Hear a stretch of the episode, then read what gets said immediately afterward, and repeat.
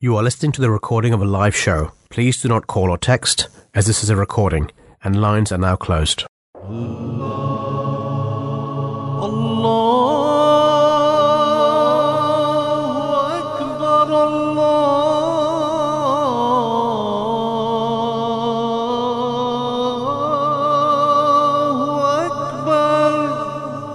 You're listening to the Voice of Islam Radio broadcasting on DAB and via the internet 24 hours a day. In the name of Allah, most gracious, ever merciful, good afternoon, welcome, assalamu alaikum, and may the peace and blessings of Allah be upon you all from Friday. Drive Time Show with myself, Qayyum, and brother Daniel Zia. As usual, we're going to be discussing two very important topics, um, which are of uh, um, concern to us as individuals, but uh, as a society and as a world internationally. Um, the two topics we're going to be discussing uh, are very relevant and actually intertwined. Um, for the next hour, we're going to be talking about nuclear weapons. We're going to be talking about growing global arsenal. We're going to be looking at countries who are uh, more and more getting equipped um, with the nuclear weapons and the effects uh, this is going to be having um, on the world as we as we know it. In the second hour, we're going to be talking about global economy, and we're going to be discussing whether um, we are on our way um, or are we on the road to recession. And for the for the second hour, we're also asking a question on our Instagram story, and the question is: What factors have been most responsible for the weakened global economy?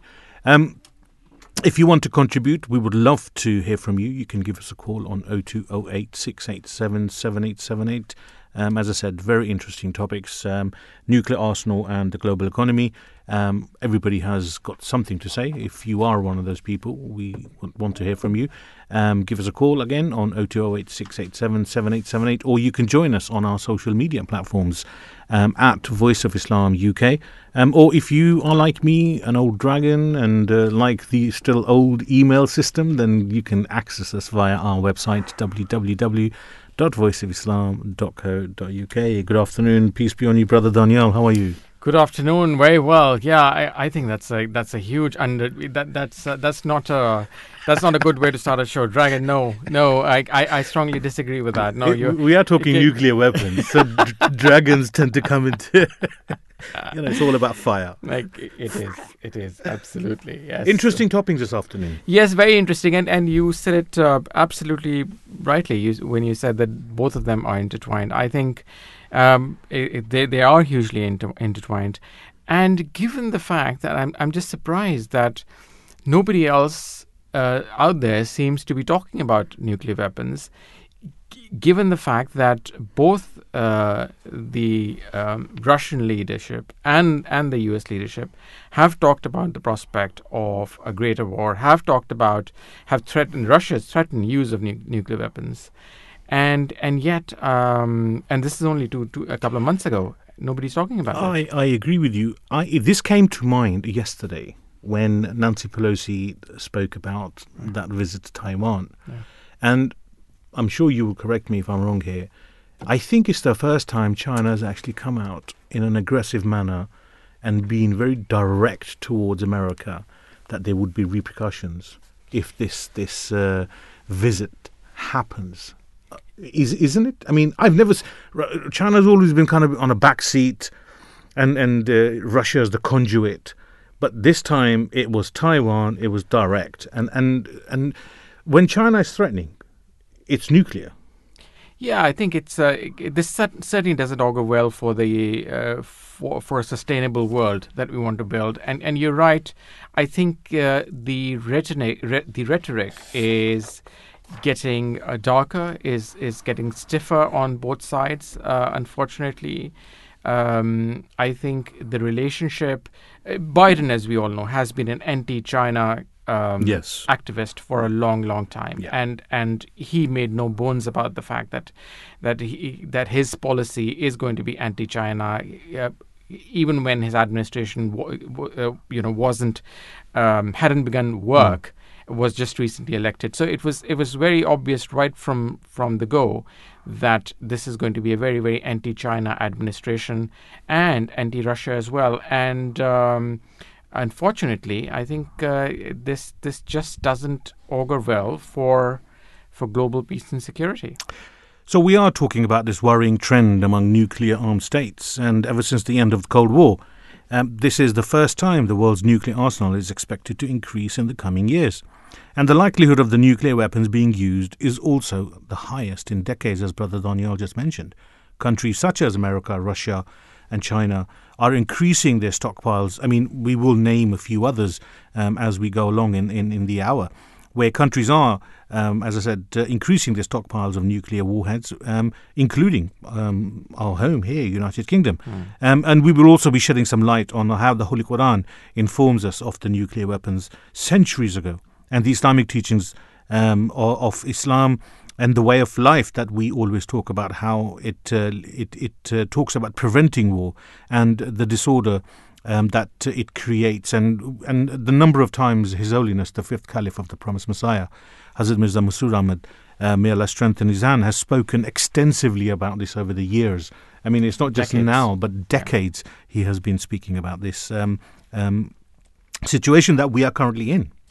Absolutely. And the, the Stockholm International Peace Research Institute reports that nine nuclear armed states, that's the United States, Russia, the UK, France, China, India, and Pakistan, as well as Israel and North Korea, continue to modernize their nuclear arsenals. While the total number of nuclear weapons went down a little between 21 and 22, that's the year 20, January 21 to January 22, the number is likely to increase in the next decade. Well, you mentioned these countries, so I looked it up. And Yeah. nuclear weapons by country 2022, this is um, um, on World Population Review. Russia's got 6,257 nuclear weapons, number one in the world. United States has got 5,550. China is only got, let's look at the disparity now. Yeah. China, supposedly, 350. Right. These are, of course, these are the, the ones declared by these countries.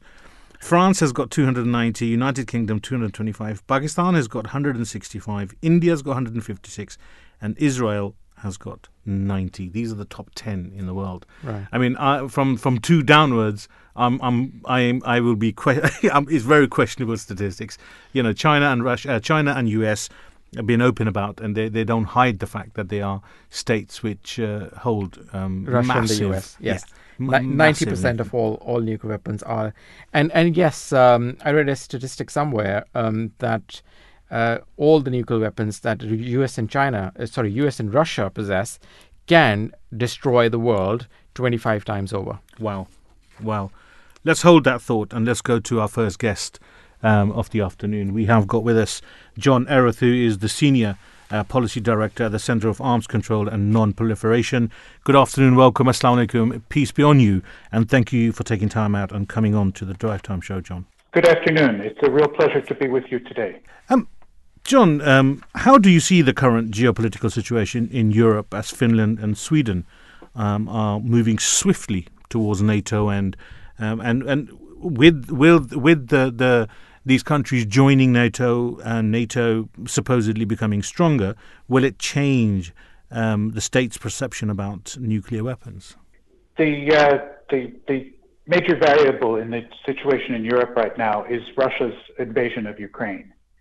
This is what has caused the decision that was made by Sweden and Finland. Uh, and uh, while Russia has been making threats to use nuclear weapons, the Swedish and Finnish decisions were prompted more by the conventional forces being used uh, against Ukraine. After all, Ukraine was a part of Russia in the 19th century, and so was Finland. And there is a real concern that Russia may not stop uh, if it should succeed in uh, changing the government in Ukraine. It might try to do that elsewhere. But it should be pointed out that Sweden and Finland had a very close relationship with NATO previously as partner countries. This is merely formalizing their entry into the alliance and is clearly to be seen as a message to Russia.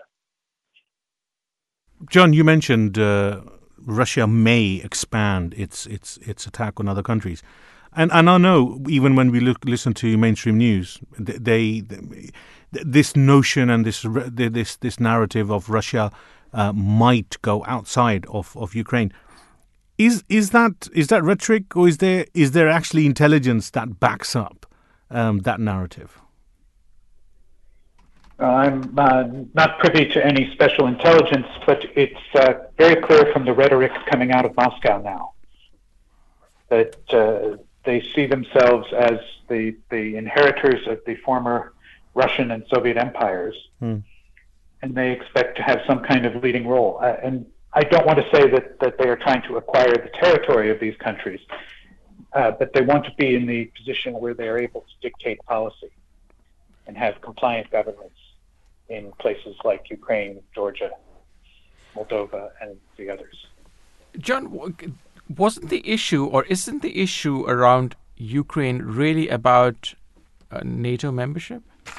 Isn't that it how No. how it really started, and isn't uh, wasn't that the the the most s- uh, sort of contentious issue that was on the table? And I I guess it really in, in the end it came down to Russia just saying, take that off the table, and we won't invade. And NATO said, no, uh, it's not going to happen in five years. It might not happen in 10 years, but we're not going to take it off the table.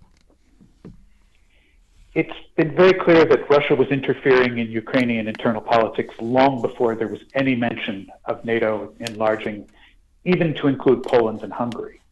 So back in the 90s, there were Russian attempts to interfere in Ukrainian internal affairs. That's been going on almost from the moment Ukraine became independent. Uh, so it's uh, it's a little bit uh, misleading to say that this whole thing started when there was interest in NATO membership on the part of Ukraine. Uh, it's been going on, and the, the first round of Russian aggression in 2014 was prompted not by a move toward NATO, but by Ukraine's application to join the European Union. Equally, John, So uh, a- again, just to challenge uh, uh, on that, hasn't if, if the barometer or is to is the intervention in states, U.S. has been intervening from Panama to Iran for the last decades, uh, since the Second World War. How do you justify that? Uh, I'm not going to discuss what uh, has happened in terms of U.S. policy, and certainly there were some mistakes made. Uh, and those are well known and well documented. Just because the United States intervened in Iraq, say, in, in 2003, that proved to be a, a big mistake, and it probably would be a decision that the people who were made it would regret today. But because that happened, that does not justify Russia violating international law in the current year in Ukraine. No, I, I, and I fully agree with you, John. I, it, it is no justification. I'm not trying to justify, uh, just to be clear, uh, uh, Russia's actions, and I'm certainly not saying that what Russia did in Ukraine uh, was was right. Um, Actually, to the contrary, I think it's it's horrific what's what's happening in Russia. What I'm saying, in fact, is though that why did we need to bring it to uh, to the state of war? Why could not diplomacy have decided when indeed there are precedents of other powers actually interfering in other countries as well.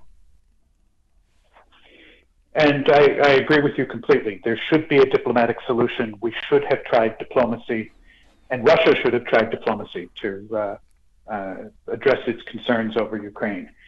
Uh, and hopefully, we can learn the lessons Right. from these uh, unsuccessful military adventures and avoid war in the future and rely more on diplomacy. Um, taking in diplomacy into account, do you think what's what the, the role of Turkey in what's happening at the moment? Do you think is going to bear fruit? Uh, I, I hope it does. Now, Uh, President Erdogan is, is uh, very much uh, making efforts to establish some kind of diplomatic dialogue. I don't think there's been much success yet. Mhm. If he does, and it does lead to a cessation of hostilities, that would be a good thing. Now, in the next hour, we're going to be talking about global recession and, and we're going to be talking about energy and we're going to be talking about grain. Is, isn't that a, a way? Um, I mean, and of course, Russia and Ukraine play a huge part. Um, is, isn't that also an, another avenue where diplomacy can kind of um, take precedence in, in maybe looking to neutralize this, this, this situation? There are efforts being made along these lines as we speak because this is where a conflict between Russia and Ukraine is having global implications. Yep. There are people who depend on grain that comes out of that area, particularly from Ukraine, uh, who are having trouble obtaining it. And so this might be a good area for diplomacy in the near term to try to get some of these grain supplies flowing. Um, John, with all these conflicts that we, we're talking about, and you know, is it is it is it not better, as as Brother Daniel talked about, that we that that countries kind of take a neutral stance um, and and and kind of move forward in this instead of um, sometimes you know mainstream media and social media kind of tends to take well if you're not with us you're against us. Um, isn't it better to be neutral? That's a question for each government to decide for itself. For some countries, such as Switzerland, neutrality makes a lot of sense and indeed is part of their constitution. For Sweden and Finland, in this case, they decided that uh, neutrality was no longer uh, the best option for them. But it really is, is uh, variable based on country to country. And also, the word neutral does not mean that uh, one should not stand up for international law as in the case of Switzerland, which has remained neutral but has condemned Russian aggression very strongly. Now, how can we encourage? I mean, we're, we're talking about nuclear weapons, and we, we you know, brother, we, we listed all the countries, the top ten countries. I mean, you know, there's thousands and thousands of nuclear uh, weapons around the world in different countries and different regions. Uh, you know, all sides of the world, in fact, um, have have nuclear weapons. How do we encourage states to go towards nuclear disarmament? I mean, it, it it kind of takes me back to the Gorbachev years, where that this used to be a very heavy topic, and, and suddenly it disappeared. So how do we go back to that point where we are actively talking about nuclear disarmament? This is what really bothers me uh, about uh, the conflict in Ukraine. Russia is using the threat of nuclear weapons as a tool of statecraft to try to keep other countries from uh, from becoming involved, from supporting Ukraine. Uh, this is a new use for nuclear weapons that has not been there before. In January of this year, uh, President Putin, with the other uh, NPT nuclear weapon states, signed a statement saying nuclear weapons were for defense and deterrence only. And now he's come in and he's added another uh, aspect to that. So if Russia is perceived as being successful in this war, it will have created this uh, new use for nuclear weapons as a tool of statecraft and uh, created a disincentive toward disarmament. And that is very dangerous. So I think that uh, uh, this is one of the lessons we should be learning from this that we are actually safer globally with fewer nuclear weapons, not with more. Absolutely. And hopefully, this will this will bring attention to the fact that we need to go into uh, a arms control process leading toward further disarmament, and not the traditional one, which is just the U.S. and Russia. All of the nuclear weapon states need to be included, especially China, which is currently expanding its nuclear arsenal at the greatest rate of anyone. Now, um, John, finally, my, my last question. I, I agree with you. Um, you know, of course, we, we got to start with, you know, the, the, the big boys. Russia and America are the ones who hold supposedly the largest um, number of nuclear weapons. But there's also some, some countries like Pakistan and India uh, who have forever been very sensitive over the past 50 years um, uh, in respect of um, you know um, always being on the brink. They've already, in 50 years they've had three wars already. Um, maybe maybe that's a kind of a point where countries need to get involved and maybe like United Nations because it seems to me United Nations is absent from this equation. Why aren't why why isn't United Nations here uh, and and talking about this and and taking kind of a lead role? But we'll we'll see some of it next week at the review conference for the NPT, which is taking place at the UN in New York. Uh, but uh, that's a very good question. The United Nations operates the Conference on Disarmament in Geneva. Uh, the conference has been essentially deadlocked for uh, almost 20 years uh, and has made very little progress, even though everyone knows what the agenda is. And uh, everybody wants to point a finger and say it's somebody else's fault. Yeah. Uh, but really, it's a it's a collective failing. It is. Uh, countries that, that support the idea of disarmament should be energizing the uh, the conference on disarmament in Geneva and instructing their delegations there to do a little bit better, to be a little more energetic, and to call out the people who are blocking progress. Without John, doubt. how dangerous do you think is the situation in the world at the moment? Would you agree with the um, uh, with the guys at the um, uh, at the doomsday clock, uh, where they say uh, the uh, clock is hundred seconds to midnight, midnight being being doomsday? Uh, the the clock is a uh, very uh, well known representation of the the perception of the level of threat, and uh, I think the the uh, people at the Bulletin of the Atomic Scientists who who operate the clock were a little bit caught aback by the Russian action this year because they'd already moved the clock about as close as they dared to midnight, and now suddenly it, something happened to make the situation a little bit worse. Right. Uh, so it's it's useful in that it calls attention to the fact that we continually live with the danger that a nuclear weapon may be used.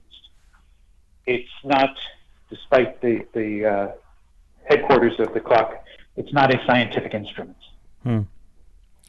But it's, it more measures the, the level of concern uh, on the part of the people who operate it. So yeah, so let me use that term then. How concerned are you at the moment about uh, the global situation? Is, uh, is there an immediate threat? There, there's always some level of threat. It's, it's very small. It's a little bit greater since February of this year, given the Russian actions. But I still think the immediate threat that a nuclear weapon would be used is quite small. There is no military object to be gained by using such a weapon at this time. Uh, and the political consequences for Russia, were it to use a nuclear weapon, would be very severe. So I, I believe Putin is a rational actor, and he's not going to take an irrational step like that. But we always have to be concerned. Hmm.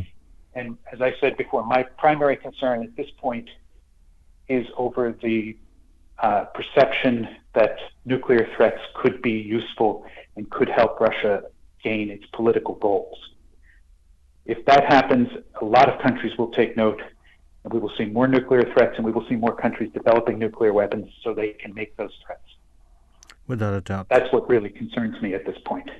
I think it's a valid concern, and one hopes and prays that the failures that you talk about with that countries are not um, kind of taking action on.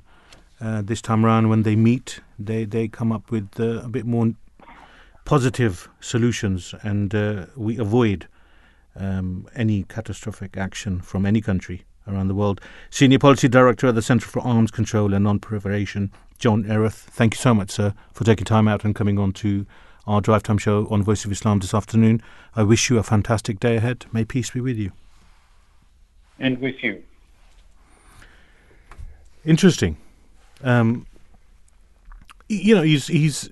I- I'm I'm I'm kind of glad that someone has said that there is an absolute failure of of um, of any action at United Nations. It seems to me that uh, when it suits countries' narrative, United Nations reports are fantastic. Yeah. And when it doesn't suit their need, it's a veto or sorry, no, we don't recognize it. Absolutely, and it, it's it's all about geopolitics. It's it's uh, there is no no discussion or debate around having um, uh, uh, uh, having equitable argument um, around food security, around um, many of the other challenges that we face, and certainly no concrete discussion around nuclear disarmament as well. And yeah, absolutely, I think it's it's uh, failure is the is the right word to use there. And you know, it's interesting that we're talking about disarmament, um, but countries like Israel, countries like United Kingdom, and other countries, they no longer publicly disclose Hmm. what armaments, what nuclear weapons they have. Sure. So, isn't that the beginning point? So, if we don't know, how are we going to talk about disarmament when we don't know what we have? Yeah, well, well, in case of Israel, it uh, it is not even a stated nuclear power. Yeah. Uh, all the other countries are so India and Pakistan now are stated nuclear powers. Uh, yes, they don't announce uh, the the state of their arsenals, but um, uh, in case of Israel, though it is widely believed to be one, it's it's not a stated nuclear power. So I think yeah, a lot of states would just want to remain ambivalent about it. Nobody wants to. Um, uh, to openly talk about their arsenals or talk about them, which is kind of the point that I was making earlier. That you know, given that you know this the the bulletin of atomic scientists think that you know it's um, uh, we are 100 seconds to midnight midnight being stooms being end of the world scenario. Um, and and and you know these are uh, these are academics. These are widely re- respected these are not some you know guys si- sitting in uh, uh, in a basement somewhere. No, um, they're not looking in a crystal ball. It's it, it's scientific. it, it's, or it's not scientific but it's no, it's, it's analyzed. It's analysis, yeah, and it's it's yeah. it's based on you know historical evidence and hmm. based on a lot of things. I mean, it's I, would actually. Uh, encourage our listeners to go onto the website of uh, just just uh, maybe Google Doomsday Clock or, or Doomsday Bulletin of Atomic Scientists, and and you will it's quite a bit of uh, research that goes into uh, into what they come up with. And if we go and um, if you believe what uh, John Erath was saying earlier, that you know they had actually moved the clock even before Russia invaded Ukraine, it is probably less than 100 seconds to midnight now. Uh, according to them. So it's uh, you know it is a pretty precarious situation. Yet nobody seems to be talking about it. You know, I'm, I'm, It's interesting you say nobody seems to be talking about it in, in, in the world that we're living in. But this kind of takes me back to again. We, I know we always joke about it, but the benefit of age is that uh, I, I, remember the third caliph. Um, um, may Allah have mercy on his soul. Mm Hazrat Mirza Nasir the fifth, uh, the third caliph to the promised Messiah. Uh, in his book, he talked about the forming of blocks. He mm. he talked about. Um, he, in fact, it was a lecture he gave in in uh, in London mm. in, on his visit. I think it was in the early seventies, and uh, and and he talked about the forming of blocks and how country and and and the and we're not talking just small blocks, very very defined blocks. Mm of east west and and and if if one looks at where we are now um, you couldn't be more it couldn't be more obvious as to how the world is now separating and dividing into its corners. And, and it always comes back to and reminds me of the question you asked last time we were on because people always talk about the world being against Russia. Whereas it, we're, we're, talking about the, the, so-called free developed world which yeah. is against Russia. Africa Middle East um, North, uh, um, South America, uh, they, they, you know, they are not. They are actually acting as the neutral parties here. They're not taking any sides mm. because they're saying it's not our war, uh, because they've got their own domestic issues to deal with. Let alone to be worried about something more um, um, um, uh, on an international basis. But again, the, the, the promised Messiah has spoken about this. Mm. the the first, second, third. In fact, every single all, caliph, all of them have actually have spoken about this, and yes. and it's not, and, and even they weren't the first ones. Yeah. The the the guidance that they gave everyone and what they mm. spoke about was based on what was written in the Holy Quran, mm. which was mm. the the you know the the authentic book of God Almighty, where God Almighty has said in chapter two, verse two hundred oh six, and when He is in authority, He runs about in the land to create disorder in it and destroy the tilth and the progeny of man and Allah loves not disorder. I, I it's very, very, you know, it, it, it says it straight, straight, fairly straightforward. You know, among the Quranic prophecies um, relating to events and inventions of our age, there are some which are of outstanding and importance and great global significance. And this, and one such prophecy relates to the impending danger of a nuclear holocaust. And this prophecy was made at a time when man could not entertain the idea of an atomic explosion by any stretch of his imagination. But there are verses in the Holy Quran which clearly speak of tiny, insignificant particles which are described as storehouses of immense energy, as through the fire of hell, as though the fire of hell was locked within them. It's ama- it's, it's crazy, isn't it? I mean, I'm not yeah. a scientist, and but even you know the basic science that we read, mm. we read in you know centuries ago in school, it was based on the little particles and mm. and and how when um, you know, at this old age, when one looks at it, of of of you know, when when you read the commentary on what uh, the, the verses of the Holy Quran say, and then you look at some of the the new um, discoveries that the world makes today, and it the mind boggles that yes. oh wow, I remember we did a program on the black hole, and we talked about Hmm. um, you know, um, different discoveries. Mars. I remember when we did the show on on Yeah, and on yeah. You know going to Mars. And- so and- many different scientific. And if you put that in perspective, Brother Q, that this was all uh, written 1400 years ago. Exactly. You know, how could somebody have thought of it um, if it was not divine? And so precise. Yeah, exactly. and so precise.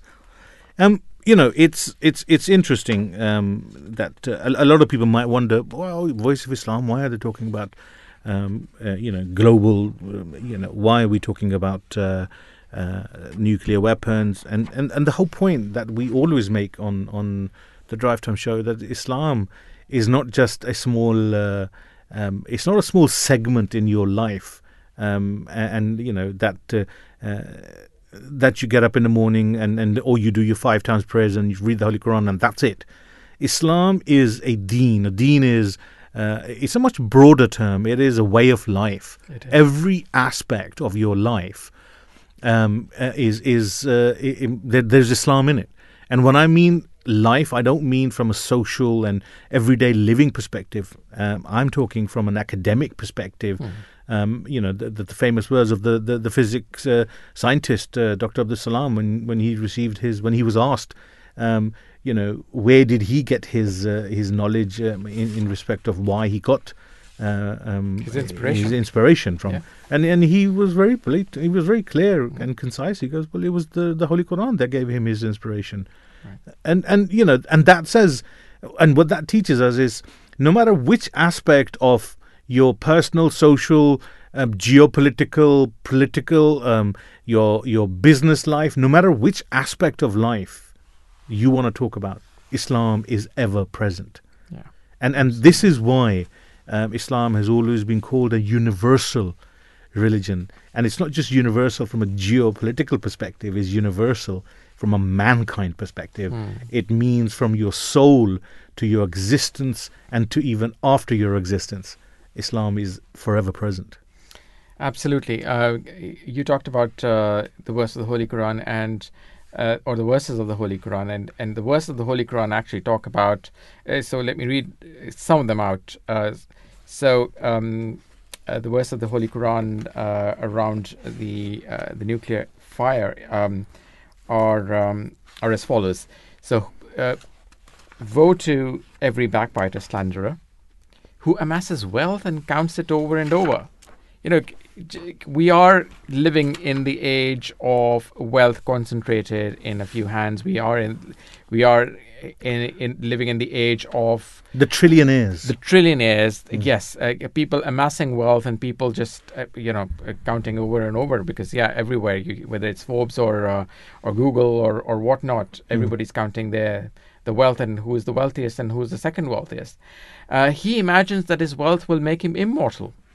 Nay, he shall surely be cast into the Hutama. And then the Quran goes on to explain what Hutama is. It is locked up in outstretched pillars to be used against them. This is chapter 104, verses 2 to 10. Thank you for that, Brother Daniel. Let's go to our next guest for the afternoon. We have got with us um, um, Richard uh, uh, Lennane. Um, please forgive me if I if I mispronounce your name, Richard. Richard uh, works um, at the International Campaign to Abolish Nuclear Weapons. Uh, he started his career as an Australian diplomat and has since worked on the disarmament and arms control for the United Nations and several other organizations. He's based in Geneva, Switzerland. Good afternoon, welcome, assalamu alaikum, and peace be on you, Richard. Good afternoon. Thank you very much for having me, and you pronounced my name absolutely correctly. So Thank you so much for that. Um, Richard, what are the main challenges we have regarding nuclear non proliferation? Well, I, I, you've heard uh, already from what John said uh, a lot of the, the main challenges, but I think what's the fundamental problem with both non-proliferation and nuclear disarmament is that, uh, unlike, say, chemical weapons or biological weapons, there are still, uh, unfortunately, a number of governments who believe that there's nothing inherently wrong with nuclear weapons, that uh, they think they're a, legitimate means of, of defense, and they have no real intentions of giving them up. So, for all the, the rhetoric and the promises, um, um, John mentioned, for example, that next week we'll have the review conference of the nuclear non-proliferation treaty, which obliges the five its five nuclear-armed states to to take steps to disarm. You know, they say they will, they promise they will, but they don't. And I think the reason they don't is that um, they really just want to keep their weapons. And why that's a problem, I mean, you've heard of the possible and so on, but we have to understand that these weapons are inherently indiscriminate. They cause immense destruction. They cannot be used in accordance with the laws of war. They cannot be used simply against military targets. They will, even a small nuclear weapon, even just one nuclear weapon, will kill hundreds of thousands of civilians, uh, at least, possibly millions, and will have immense effects on, on uh, health systems won't be able to cope, emergency response is impossible, cities will be destroyed, uh, millions will suffer, not just in the in the country or the place where the nuclear weapon is used, but uh, much wider afield with radioactive fallout, fallout with with uh, panic and mass movement of people, um, the chaos we see in Ukraine uh, is nothing as to what would happen if, if even a small nuclear weapon were to be used in Europe, say. So, uh, despite these terrible effects, uh, despite the fact that these weapons are inherently inhumane, indiscriminate, and unjustifiable, we unfortunately still have nine countries in the world today which insist on keeping them. And until we can overcome uh, that perception that nuclear weapons are somehow acceptable, that, that mass murdering millions of uh, non-combatants is, is, a, is an acceptable means of warfare, uh, I'm afraid we're not going to get very far with disarmament. Richard, you, you mentioned that you know that there's a certain number of countries who are, um, or you know, adamant on, on keeping them, but countries like Germany, who are a, a major world economic power, has no nuclear weapons. Why isn't countries like Germany at the kind of driving this this this narrative or this uh, this these meetings um, and use themselves as an example to say, well, hold on, look, we've done it. Why isn't Germany on the on on this scale? It's not even mentioned. Well, that's a, that's a question, and for for two reasons.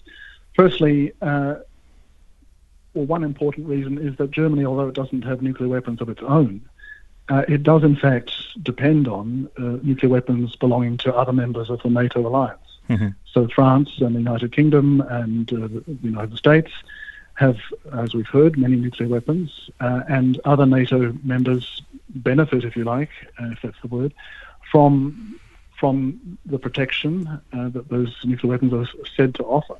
So the reason we don't hear Germany uh, making big noise for in favour of nuclear disarmament, although they do say they support it, uh, the reason we're not seeing big efforts from Germany is that Germany also wants um, at least its NATO partners to keep their nuclear weapons. Mm-hmm. There are, in fact, uh, American nuclear weapons that are stationed in Germany. Germany hosts these on, on military bases in Germany, uh, which uh, is not just interesting, it's it's rather appalling when you consider that Germany, as a non-nuclear weapon state that's a member of the Non-Proliferation Treaty, is legally prohibited from possessing nuclear weapons. I was going to say that because there's there's some kind of legal precedence here as well, isn't there?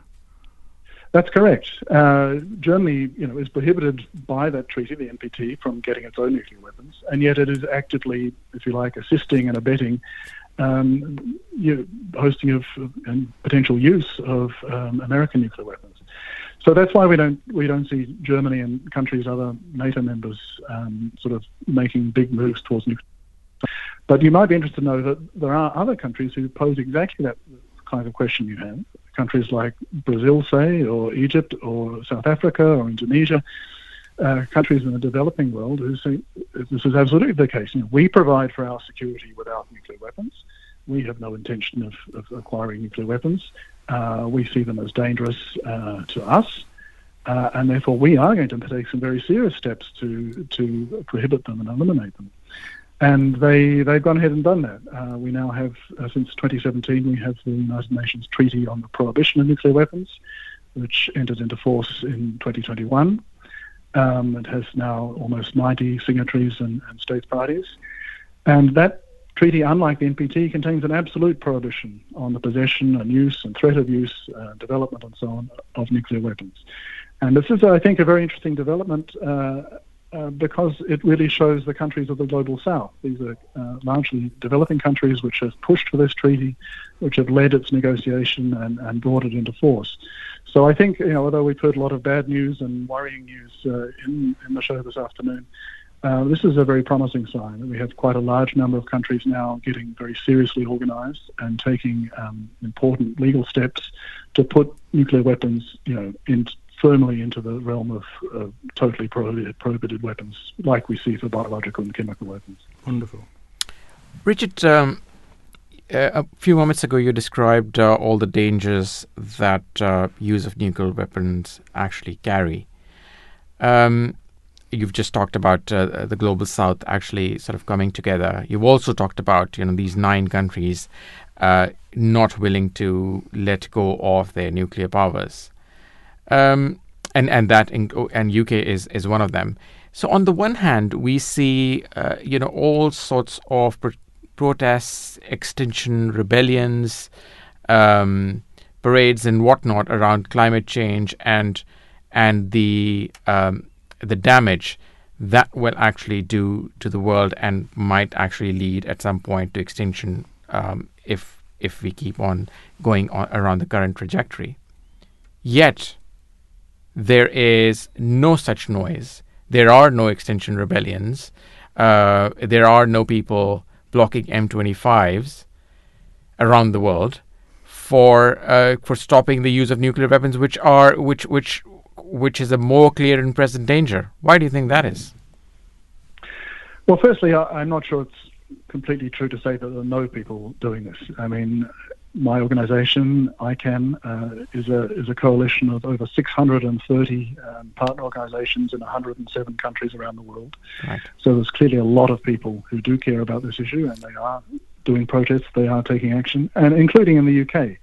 There are people in the UK who protest the, the movement of, of, Trident missile warheads across the country, uh, people who protest outside the Faslane uh, submarine base. Uh, they're not on the news. You don't see them very often, um, but there are certainly some very committed people who are doing their best to, to get rid of these weapons.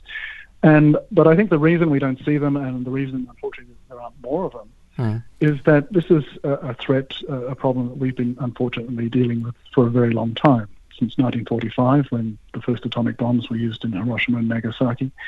And the world has, you know, lived with this threat for, for over 75 years now. And I think, like like everything else, after a while, people get used to it. They stop thinking about it. They they shrug their shoulders and say, "Oh well, uh, the world hasn't ended yet, and uh, I still have to go to work."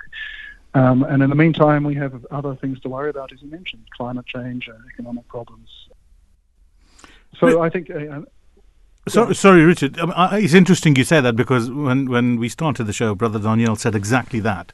That uh, so many things happening in the world, yet nobody seems to be talking about this particular topic, which is more relevant today than ever before. Do you think that's the problem that people think it's never going to happen?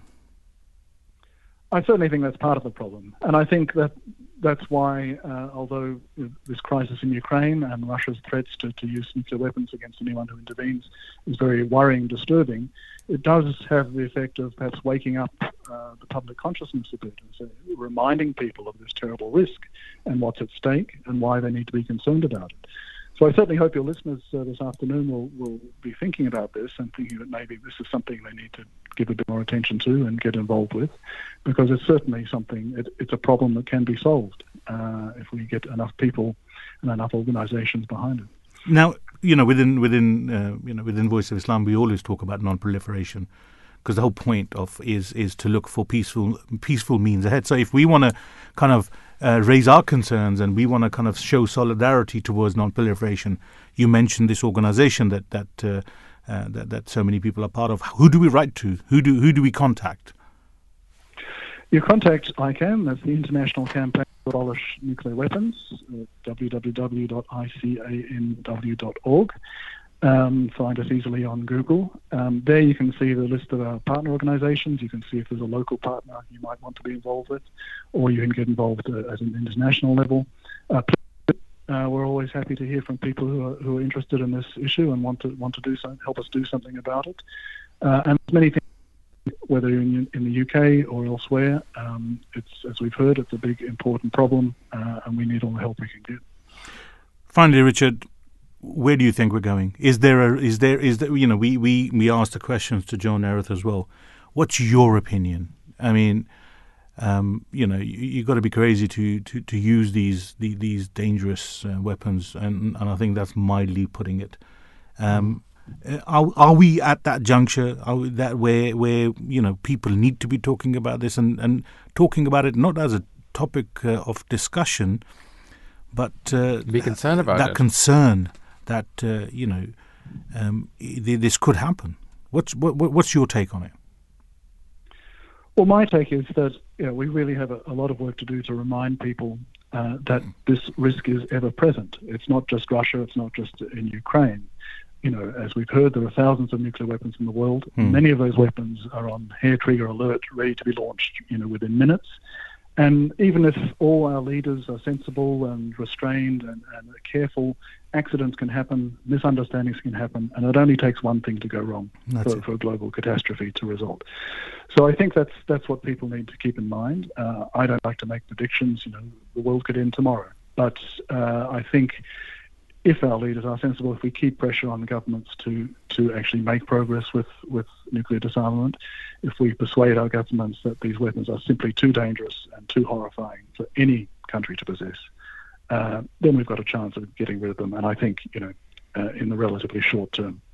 Wonderful. Richard uh, Lennane um, from International Campaign to Abolish Nuclear Weapons, ICAN. Thank you so much, sir, for taking time out and coming on to our show on the Drive Time Show on Voice of Islam. We wish you a fantastic day and a weekend ahead. May peace be with you. Thank you. Thank you. Interesting. You know, it, Yep. it it's it's it's um it's interesting because, and it's sad that there are. I mean, ninety countries have actually signed. Yeah, exactly. Yet, why isn't that in the mainstream news? Why isn't people like Nobody the talking about it, organization that Richard is talking about, like ICAN, why aren't these um, people, you know, be giving the support? Why aren't you know? Why aren't, as you so rightly said, all these protest organizations and and all these um, uh, people who talk about um, climate change?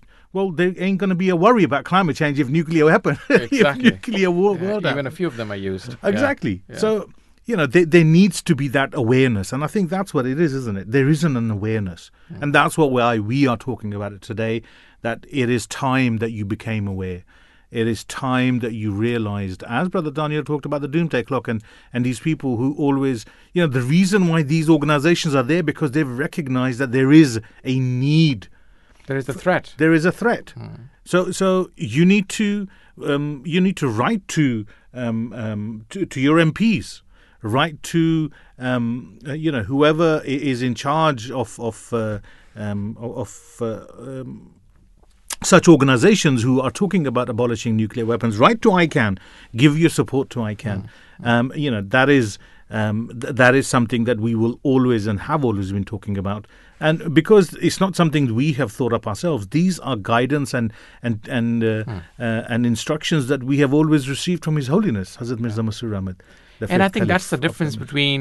uh, So I was about to say that media has to re- to play its its its due role here. Yeah. And the reason why mainstream media isn't and we are is is is because of what you just said. Yeah. Uh, because you know we, we we are blessed that we have a rightly guided caliph, uh, a leader who uh, who guides, who helps, uh, who talks about uh, global injustices, who talks about global peace, who talks about nuclear disarmament, who talks about all of these dangers, who's been talking about it for decades.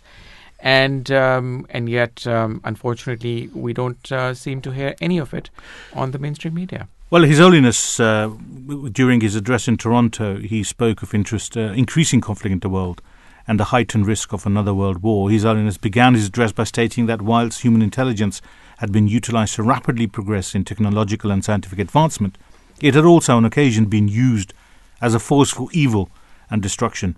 His Holiness Hazrat Mirza Masroor Ahmad, the fifth Caliph of the Promised Messiah, may Allah strengthen his hand, said, Technology has been developed that has the capability of wiping nations off the map with the press of a button.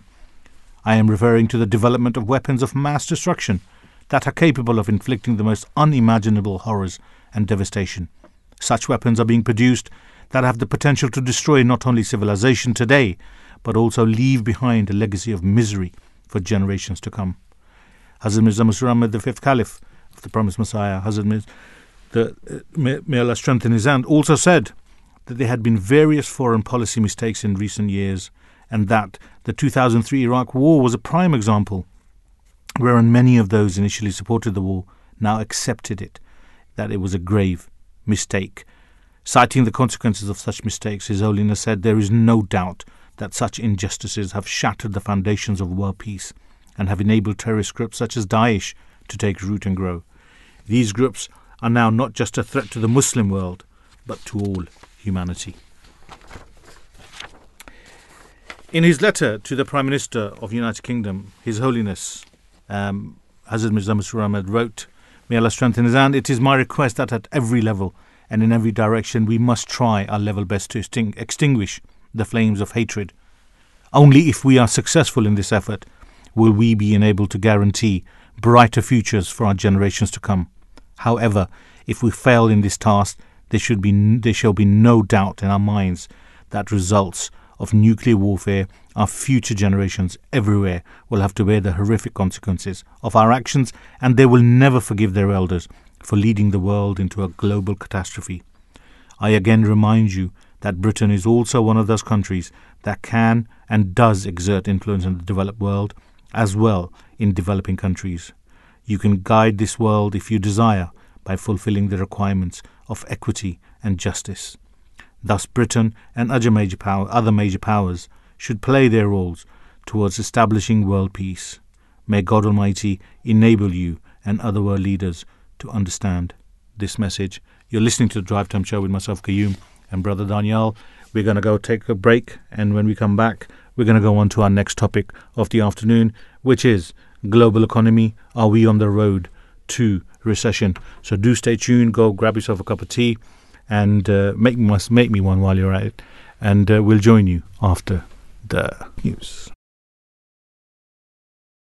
You are listening to the recording of a live show. Please do not call or text, as this is a recording, and lines are now closed. Allah. Allah.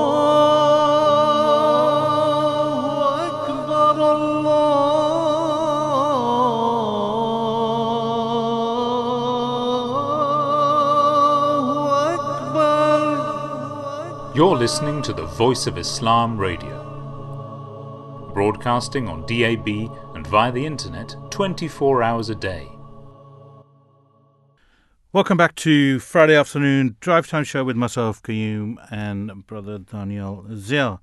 Um, we're going to be talking about the global economy, and uh, the question that we're going to be asking is: Are we on the road to recession? It's something that uh, is actually kind of picked up in the past few days, even in um, you know mainstream news have uh, been talking about it, especially with the leadership contest for the Conservative Party and the, the, the choice people are making, or should I say, the Conservative Party members are making, who the next Prime Minister is going to be. This is a, uh, a question that has come up again and again as to what um, candidates will do to avoid um, United Kingdom going into a recession if we are not in one already. Um, we would love to hear from you. Um, there is uh, a question we are asking on our Instagram story, which is um, the, the question is where's the question gone? It's never there when you want it. it there you go. What factors have been the most res- responsible for the weakened global economy? Um, and uh, you know we would love to hear from you. You can do so at Voice of Islam UK, or if you want to join the conversation and give us uh, your opinion, it's 0208 687 7878, or you can email us um, via our website, uh, uh, www.voiceofislam.co.uk. And I know uh, this topic is of great interest to my brother Daniel, um, and uh, this is something uh, that uh, you actually have some knowledge on as well, brother. Um, global economy. Are we on our way to the recession?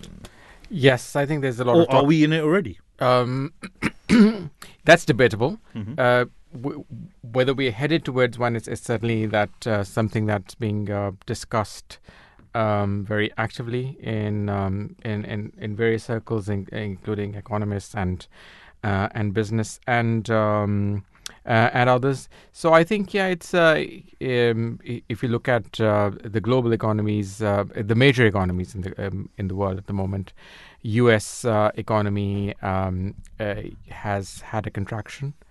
Um, so it is uh, it, it, it it's very close to going into a technical recession. See, okay, y- yeah. you used that word that Biden used, Yeah, technical recession. right. Why is it that the recession is not a recession anymore, and it, it gets broken down into different, uh, different, uh, different recession becomes into different types? technical and non-technical. exactly. Yes, fair point. Yeah. No, I think uh, so. Uh, a recession is is formally defined as uh, two quarters of negative growth. Yeah.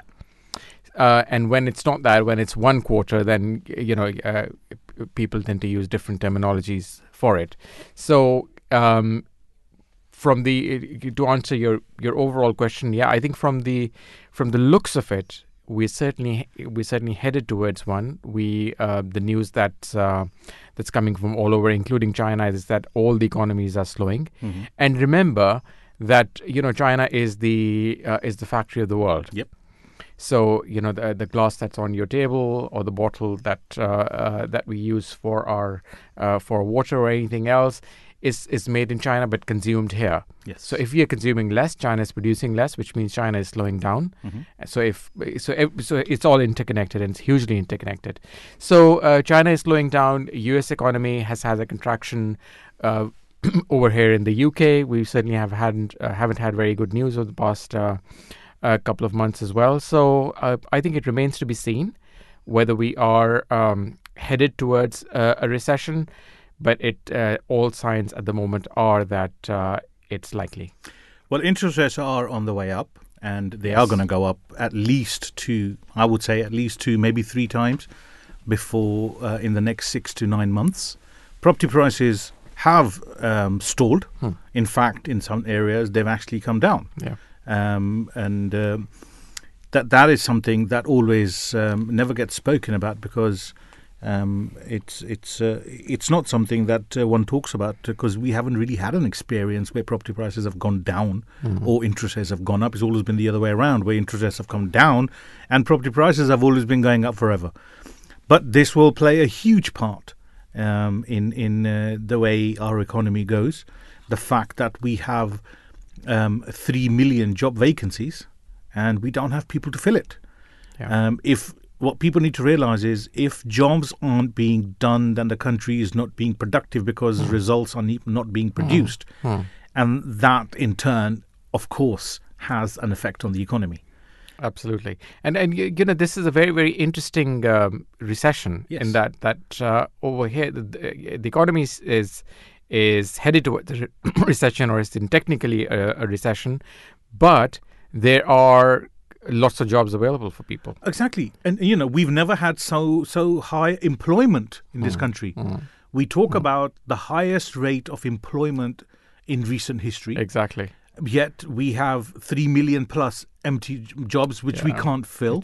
Exactly. We are unfortunately isolated at the moment from the world because of whatever policies, whichever government is irrespective. Mm-hmm. That we are not open to the world in respect of people coming and, and experts coming over and saying, "Well, we, We want want to restrict immigration. Exactly. We want to restrict immigration, so we are in limbo. Yet, you are correct, um, which is, I think, why a lot of economists are even afraid of making comments or even make predictions based on previous trends because this is a scenario which hasn't happened before. Absolutely. You know, yeah, we've come yeah, out of a pandemic. Yeah. Businesses are closing. Hmm. Um, people have never been in more debt. A country's never been in more debt. Exactly that. Um, you know, um, wages are staying low. Inflation, we're talking. Look, a year ago we were talking. Oh, the government is budgeting for two percent.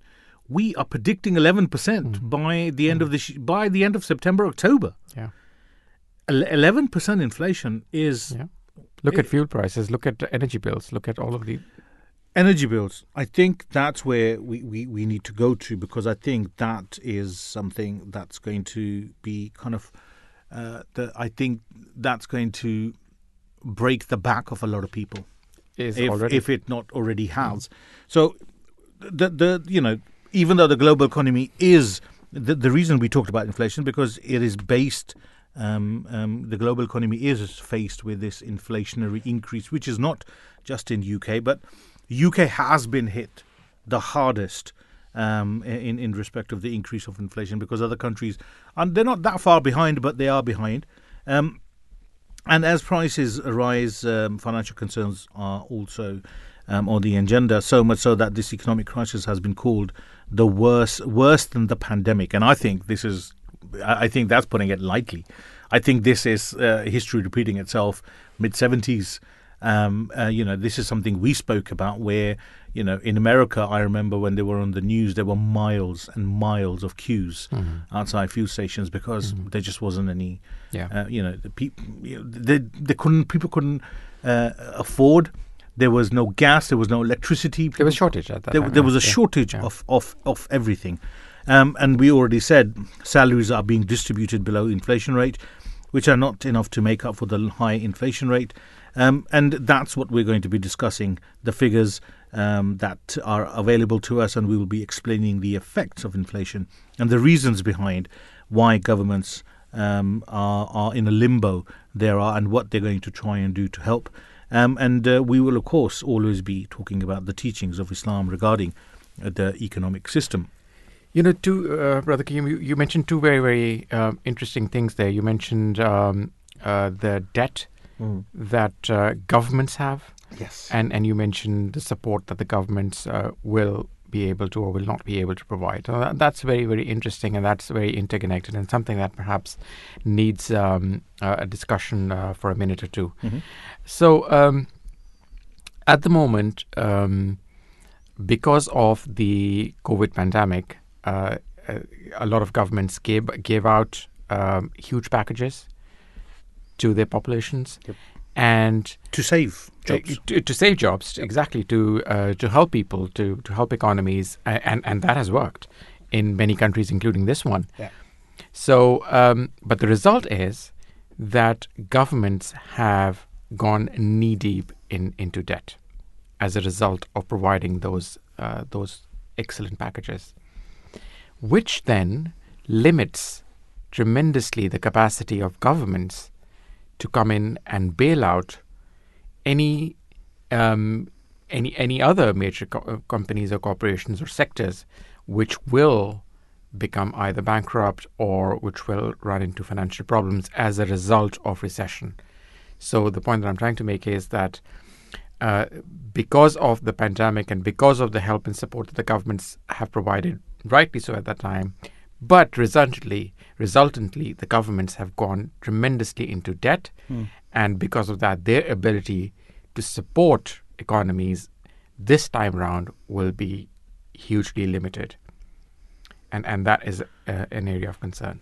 Is that an economic or a political decision governments will make? Or is it a bit of both? I think it's a bit of both. It's it's always a political decision at the end of it, uh, but then it's it also becomes a commercial decision as well, because if you know if any government, yeah, um, I don't know if you remember, you know, seven eh, seven years ago or eight years ago when when the Greek uh, crisis right. was at well, its peak, bankrupt country. exactly. Um, Spanish debt and Italian debt, government paper, That's right. Portuguese, Portuguese paper Yeah, yeah. was becoming uh, worthless. Exactly. Uh, so it's um, uh, had had a huge consequence on uh, on uh, on paper issued by the government, which is really government debt. So uh, so yes. So I think uh, it's a, it's a it's a dangerous situation that we are actually in. Well, let's go and talk to our um, our first expert of the afternoon. We have economist, author, and university lecturer on programs in economics, banking, and finance. We have with us John Hearn. Thank you for taking time out and coming on to the um, uh, Drive Time Show. Good afternoon. Welcome. Assalamu alaikum, and peace be on you, John. Good afternoon to you. Uh, and I apologise in advance if uh, something happens. I'm at sea at the moment and I have a horrible feeling there's going to be a captain's announcement partway through that I can't block. Not a problem at at all. moment, let's, let, let's get going before uh, it happens. Well, it will bring a variety to the show anyway. John, higher prices. We are talking about energy prices, and one of the reasons, wh- wh- which we, which is being cited as one of the reasons for inflation, and we always talk about how it's a global issue. Does this mean um, inflation is not this this increase in inflation is not temporary. Now you've cut out. Um, we're talking about inflation. The the, the rise in inflation rate that we've got is being attached to high energy prices, and and and it's being said that it is not a temporary increase. Is that the case? No, it isn't the case. Um, I mean, I don't know if you remember, some time ago I spoke to you, more than Yes. a year ago, uh, when I explained to you that inflation will be high towards the end of uh, 2021 and accelerate into 2022. I never knew there was going to be a Ukraine war or uh, uh, energy problems or uh, commodity food prices. They don't cause inflation. They affect the prices in individual markets. And if they're important to people, as energy is, it may affect their cost of living, but it doesn't affect the average level of prices. The inflation rate now was caused more than a year ago uh, during the period of uh, uh, the pandemic when governments uh, spent uh, rather a lot of money that they couldn't finance through tax and they ended up printing that money through quantitative easing. It happened across the world, and across the world you have now high inflation. And central banks are looking for someone to blame, uh, so they look to the current prices that are going up the most and they say, yes, they've caused the inflation, but they haven't caused the inflation. The inflation was caused quite a long time ago. So um, I should say in advance that I'm an economist that disagrees with lots of other economists, so please don't take my word I for remember. it. I remember. We, we love you already, John. so, uh, uh, John, So yes, that, uh, yeah. On, uh, so you you mentioned about Q- Qu- uh, QE as well, quantitative easing. Yep. How sustainable do you think that is if there is another rec- recession? Um, well, there will be another recession. We're actually already in it because the Thank you. that, uh, I'm so has been happy you said caused, that. uh, is, is, is this stagflation situation uh, where um, we've got no economic growth and we have got high inflation. And although that doesn't officially record recession because you need two quarters of uh, falling numbers in GDP, it's the beginning. So we're, we're in a recession and we're not going to get out of it uh, by more money printing. We're just going to maintain the same sort of inflationary stagnation that we've got now. And it does take something really quite dramatic to get out of this current situation.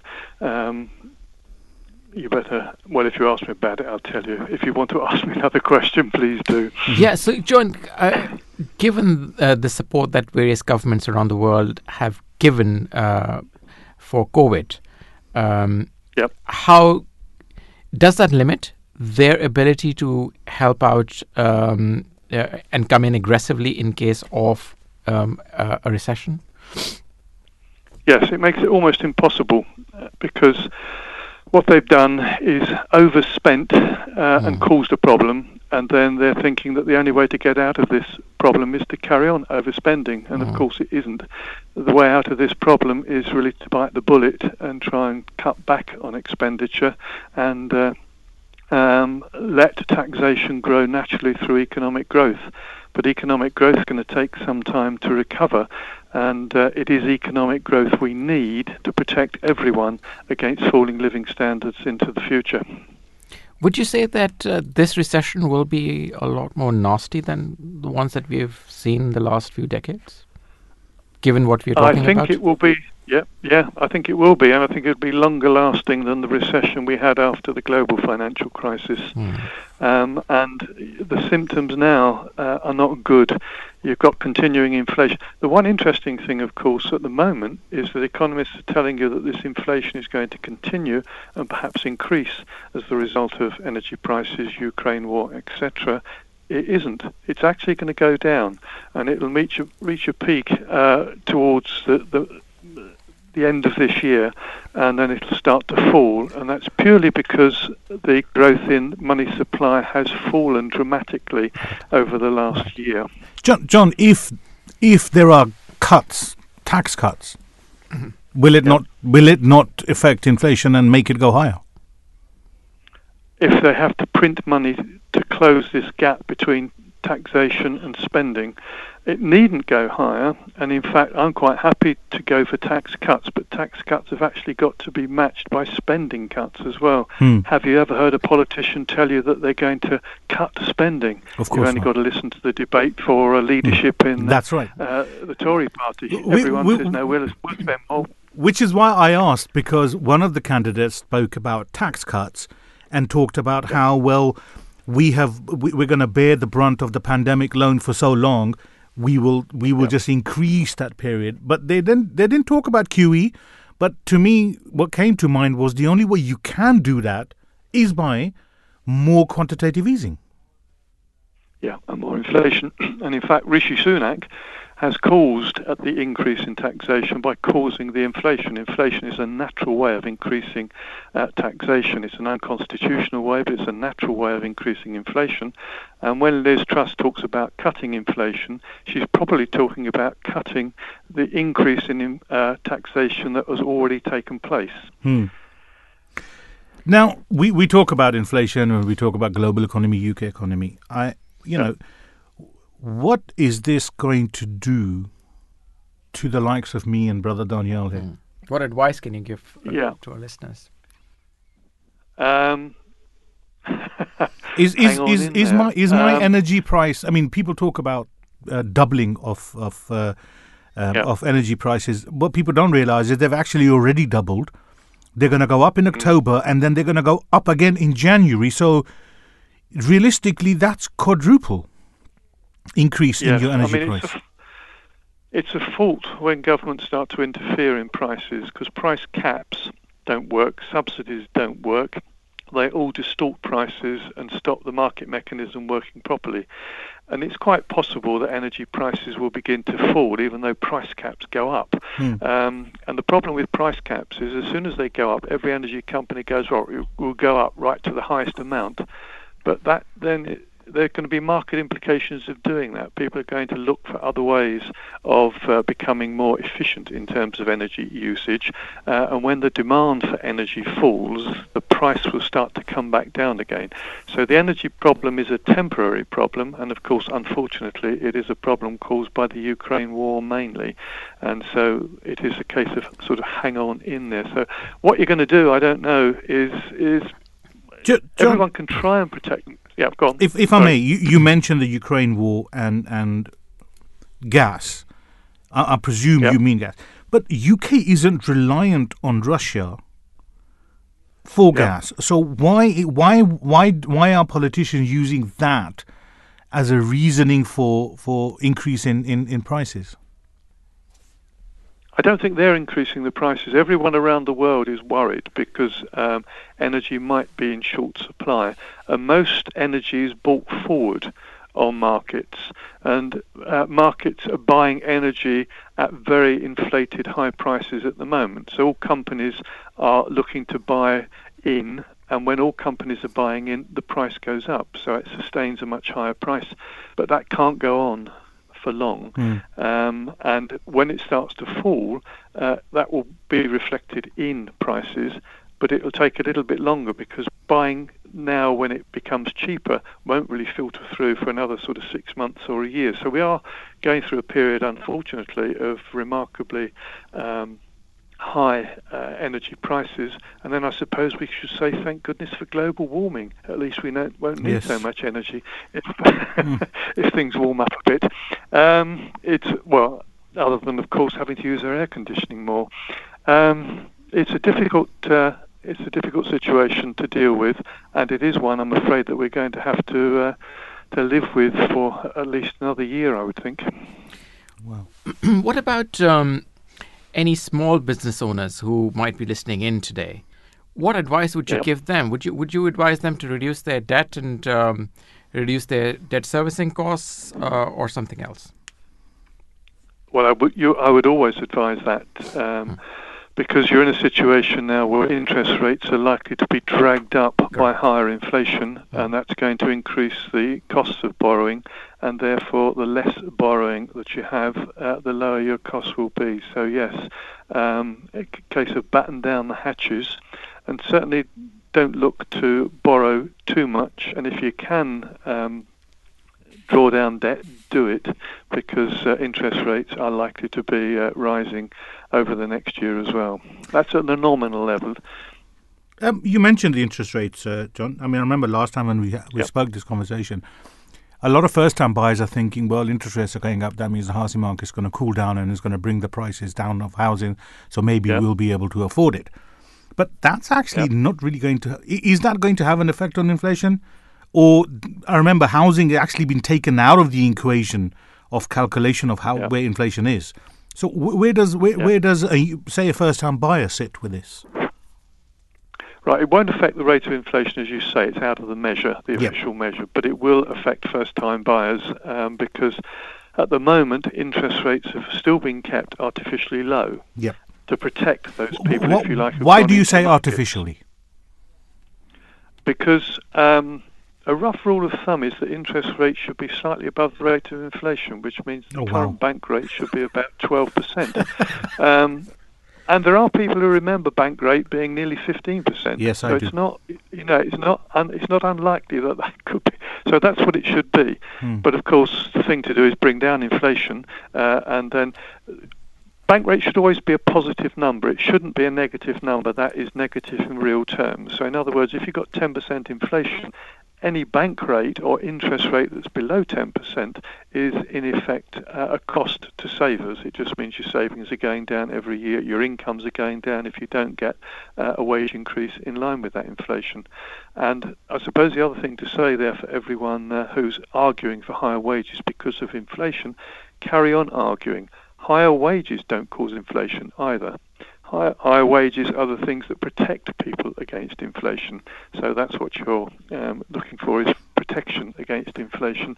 Don't believe the myth that higher wages cause inflation. But that's the mantra that the mainstream media throws back at you that you can't increase wages.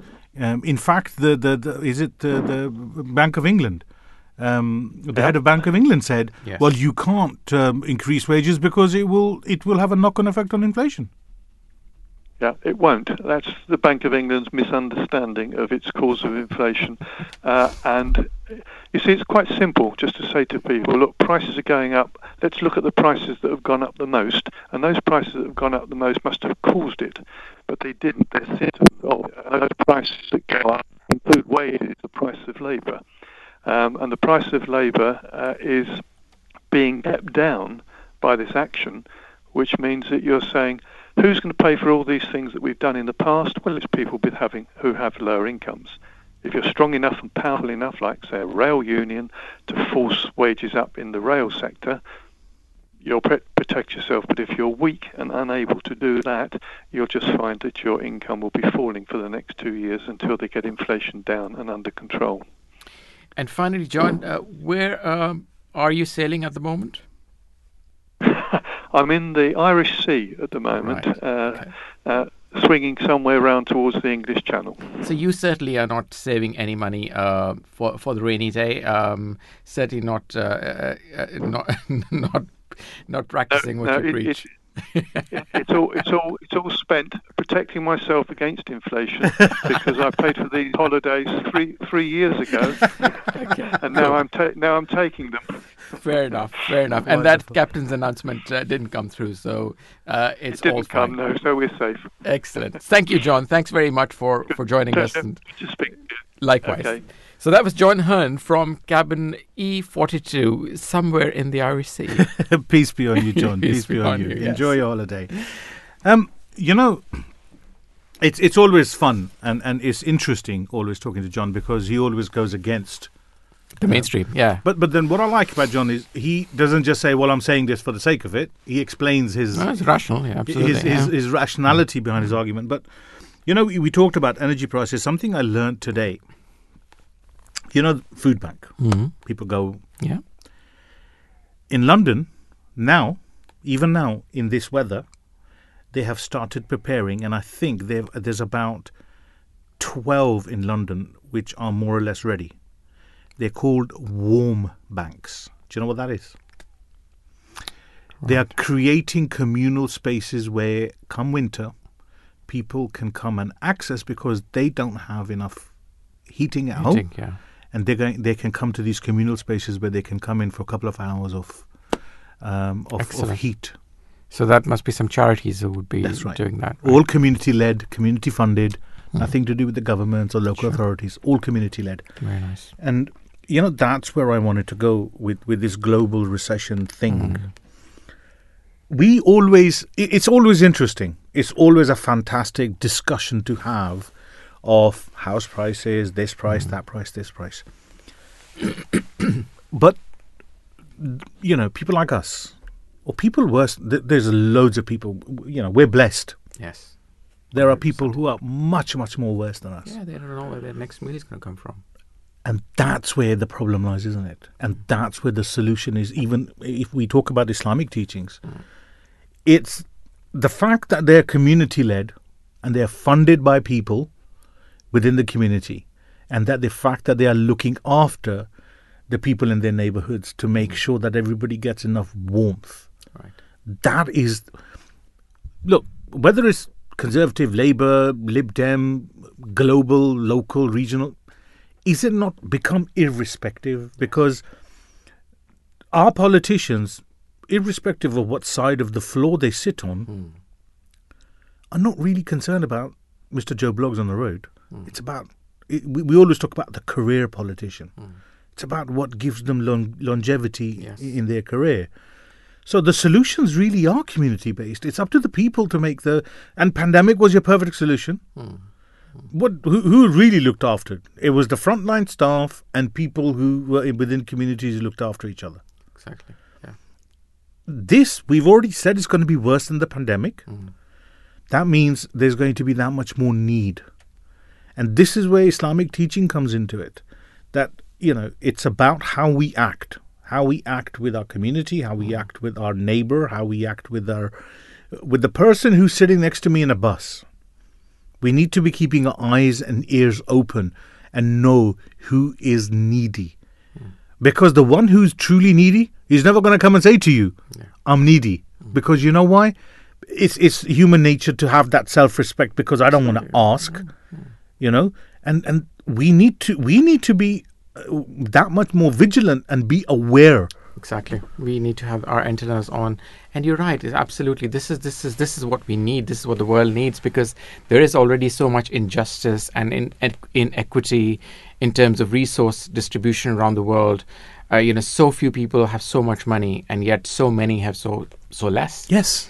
And um, uh, and, and and and yes, if there is a recession, and, I think we can fairly agree that it will be a worse recession than than we have seen in the last uh, a few decades, then we've got to uh, make sure that we are helping uh, helping our neighbor, and and that neighbor means uh, you know neighbor whether we're sitting on the train, neighbor where we're living, neighbor where we're walking, anybody and everybody that we can help. But that's the beauty of Islam, isn't it? The term neighbor Exactly. is so broad.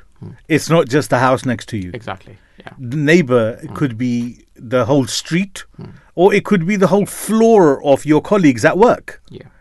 and again you're so right it is up it's, it is up to us to make sure our antennas are raised mm. and and uh, and you know to, to be humble and to be subtle when you look to help someone and and the other thing that I think this links up with the with the previous topic that we were talking about is that neighbor also means your neighboring countries. that's right exactly So if you're rich, yes um, then you know, for uh, and your neighboring continent. So this continent is rich, although we keep on cribbing about. We, we're still massively endowed. You know, the, look at the continent just south of you, which is Africa. Look at the deprivation, the um, uh, uh, the, the, level of poverty the level of poverty, is the level of hunger, the level of uh, you know basic needs not met. You know, and, and it worries me that, uh, you know, and I agree with you. We, we talked uh, earlier, and what also worries me is this topic that we always seem to. I'm sure the the need to help Ukraine was based on humanitarian ground, but now it's become an excuse and a reason to justify political decisions that come hmm. from that, that politicians tend to make. Hmm. And I'm I am I am worried that there will be Ukraine fatigue. Hmm. People now, when they can't afford to pay that bill, and the government says, "Well, just blame Ukraine because we've in, we're, we're throwing money that way, and you have to make the sacrifice for Well, protecting you also, Europe." You also begin to question whether it's the Ukraine is the only country. I mean, it's it's great that that's hum, that humanitarian action is, is happening, that humanitarian help that is much needed in Ukraine. But you know, we we've talked about this in our hmm. previous shows. What about Afghanistan? Yeah. What about other countries? What about African countries? Yemen. There- the- Yemen, exactly. I mean, there's there's famine happening in those countries. And and yes, there is a need in Ukraine, but but yes, there is a huge need in, in many other countries as well. So let's be equitable. Let's let's be just about it. One hundred percent. Um, you know, there's uh, there's one thing that uh, Well, our producer says there's already Ukraine fatigue. there you, there you go. Uh, Well, our, our produ- who's our producer? Me talking to producer. I, I can't read that out. That's, that's fine. I'm, I, I'll read it for you. no, no, no, no, don't read that out. Look, Right. you know, again, I'll go back to what we what we started talking about. It is the effect of the common man. We are talking. We we've extensively spoken about food banks. I just mentioned to you warm banks already um, be- being put What into place. idea. And uh, well, well, it is a fantastic idea, but why are we having the need to to have a warm bank? For God's sakes, we again are we not one of the top richest economies in the world? Recession or no recession, it's bizarre. But let's go and talk to maybe our next guest can kind of give us a solution. We've got with us Chris Shaw, who is a political expert. Um, good afternoon, welcome, assalamu alaikum, and peace be on you, Chris. How are you this afternoon? Uh, thank you very much, and, and lovely to, to speak to you again. And uh, I'm absolutely fine, thank you. Thank you once again for inviting me. Chris, we are talking about the worries and the concerns of the world, be it nuclear disarmament or global economy, recession, and the political turmoil, not just UK, but um, uh, globally. So, how is it um, th- this this cost of living uh, crisis that we are facing now? Uh, can it be tackled by the government, or does the government government have a solution to it? Um, well, that, that's a that's a, a very a very good and interesting question. I could spend quite a lot of time um, sort of going going through it. I, I don't believe that, that the government has some tools which are available to it to to help tackle the crisis, but I don't believe that they will use them. I mean, f- first of first of all, it's worthwhile sort of having a look at the microeconomics around the situation, and most of the upward pressures that we see on cost of living at the moment are a result of global events. And as such, they're really caused by supply side problems rather than by high demand. So, in, in, a- in a simple world, if demand for a commodity or, or a good increases, but the supply remains constant, then the price will go up because we're, we're effectively rationing, as it were. It often happens when an economy overheats or when consumers have more spare cash in their pockets. But that's not the case at the moment. This isn't you know, sort of a reason for inflationary pressure that we're seeing because at the moment, real wages aren't keeping up with inflation and they haven't been for quite some time. So, really, we've got an, an argument against um, reducing taxes because that means if we reduce taxes, it means more spare cash, which in turn means people are more willing and able to compete, if you like, for fixed supply of items. And that means, therefore, that the suppliers will charge more and fuel inflation. So, at the moment, there's little the government can do in that respect, except for for for you know sort of high prices of, of basic items, you know, sort of ba- basic commodities like fuel and so on, heating and lighting. Then I, I would suggest that there are a couple of things that they can do really. Um, they can um, they, they can sort of maybe uh, impose a price cap or a windfall tax on certain sort of certain items, certain tranches, and that has been done very effectively. I mean, look at France, for example, where energy prices are increasing to a fraction of those in the UK. I think it's four percent that electricity has gone up by. Um, so that would do uh, effectively have the have the, the result of redistributing income from large corporates to the less well-off in society. Um, Chris, if I may, just one question Yeah. before I my, my, Yeah. my brother, brother brother Daniel jumps in here. Be it an economic expert, political experts, social media, mainstream media, we always kind of give an examples of our neighbors or Yes. Europe, America, but clearly United Kingdom is not following any of the patterns, any of those policies which are being done in other countries. I mean, Europe being your perfect example, as you just gave a perfect example. So it's sometimes sometimes it seems to me we, we are too easily um, okay to blame others for problems that we are facing. Surely, surely, political decisions which are being made in this country have an also have an impact on why we are in this position. I'm not taking anything away from global pandemics and, and inflations, but political decisions and or the political will is just not there at the moment, is it? I, I, absolutely, absolutely agree. I mean, th- for example, just this afternoon, the last couple of hours, Bloomberg, the, the news agency, has reported that the UK government won't be able to insulate as many homes as planned before winter after it's, it's just scaled back a £1 billion boost to the hmm. flagship scheme to help some of the country's poorest households curb their energy use. And that is, a, is basically a political decision, as, as you rightly point out. The, the plan was, was to double the one billion of funding available for the, I think it's called the Energy Company Obligation, and it's been dropped after Boris Johnson's resignation. So you know, uh, uh, again, that that is purely a political thing, and, and nothing nothing now is is occurring um, in in in politic land, as it were, in Westminster, other than the discussion about who the, the new prime minister is going to be, the new the new leader of the Conservative Party. So there there are many many political decisions that that are made which have an impact, um, and, and which which we are only ourselves to blame for. Chris, um, we're talking about political will. We're talking about various things. Would you say that that our politicians' heart is at the right place? Forget about will. Um, I, I think I think that many politicians do have the hearts in the right place. I mean, I, I, I look and uh, I think we've possibly had the discussion before. I look a lot at what what politicians are saying on Twitter and what they're doing in real lives in their constituencies, and many many politicians have absolutely the best interests of, of their constituents at heart, and they're they're terribly terribly concerned about many many issues and considerations.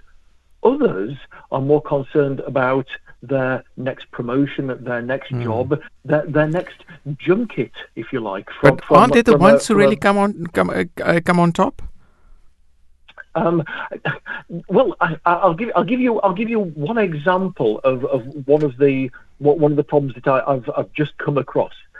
The, the Resolution Foundation, which you, you may know is, is a, a research group into in, into poverty in the United Kingdom, has actually put this very very clearly, and it goes back to the point that we talked about a, a moment ago about um, the, the the the UK in comparison with maybe the rest of Europe.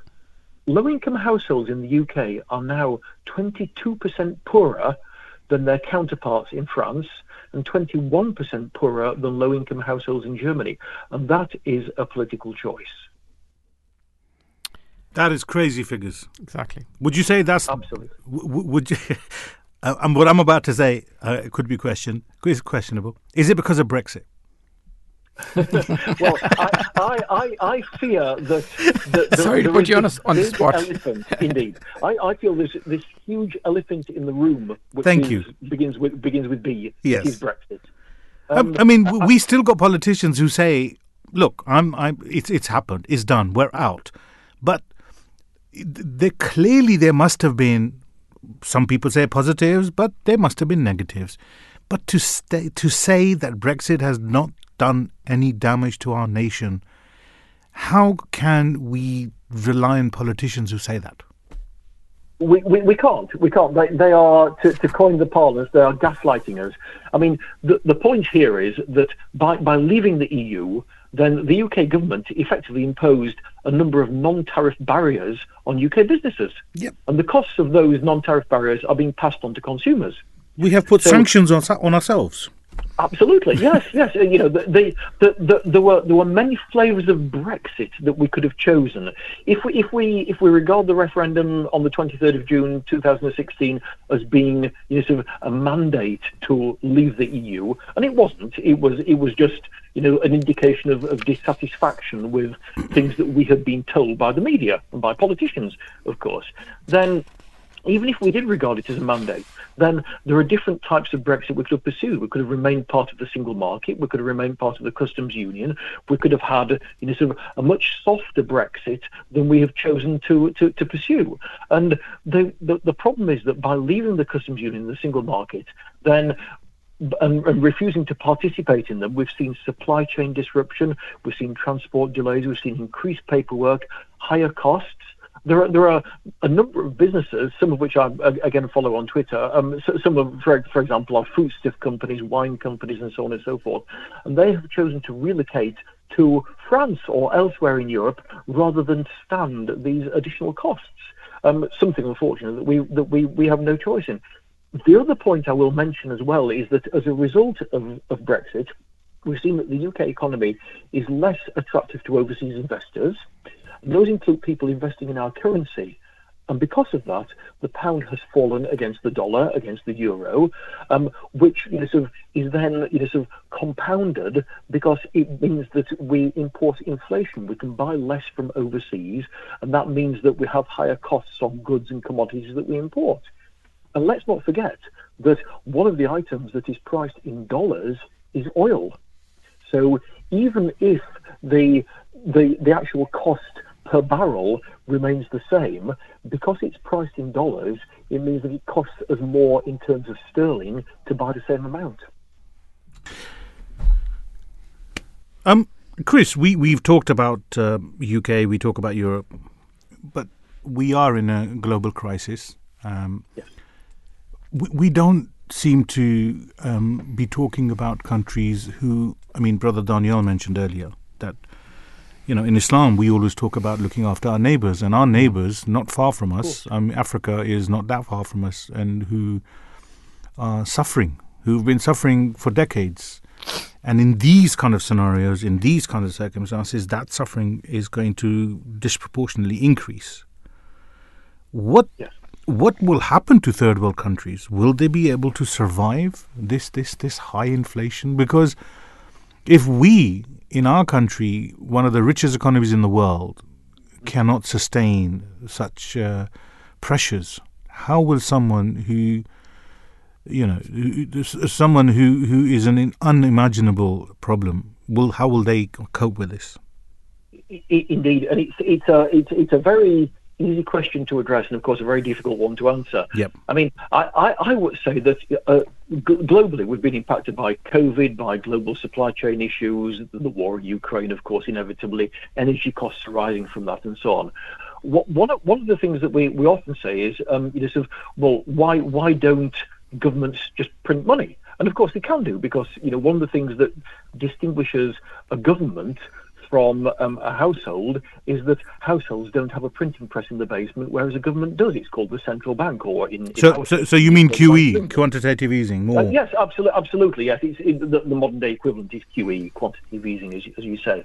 Now, it's it's easy to say that that will fuel global inflation, but I, I think that we need to consider it in the round, really. So, if, say, for example, um, governments create money um, for, um, for for infrastructure projects, then that's the, there's a lot of common sense in doing that because if you if you use if you use your central bank to facilitate that, it can help raise li- living standards by enabling this of the money to then trickle down to wages and so on and so forth. And it is not inflationary by doing so.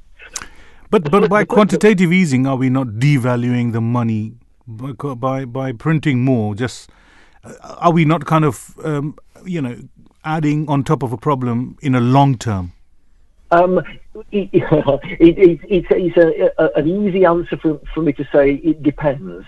Mm-hmm. The, the, the, the, the, the, the ideal solution is to allow the QE to be used to, to sponsor major infrastructure projects. Mm-hmm. Um, if it gets into the wrong hands and it is then used to buy consumer items, commodities, and so on, then it can cause that demand-led inflation, mm-hmm. especially among you know, sort of stable commodities, fuel, energy, foodstuffs, and so on and so forth. But um, if it's if it's ring fenced and used correctly and appropriately, it will not be inflationary. The inflation that we're seeing at the moment, as I sort of said to in, in, in answer to the earlier point, is supply-led inflation. In other words, the restriction of supply, not demand-fueled inflation. So the inflation that we're seeing at the moment has not been fueled by the quantitative easing that we've had over the last 10 years, for example. Hmm. And that is, a, it, it's very much a different issue. And I think that that's one way of getting around with with, with careful with, with careful you know, sort of restrictions and considerations is the way of getting around this issue that we see particularly in less well-off countries.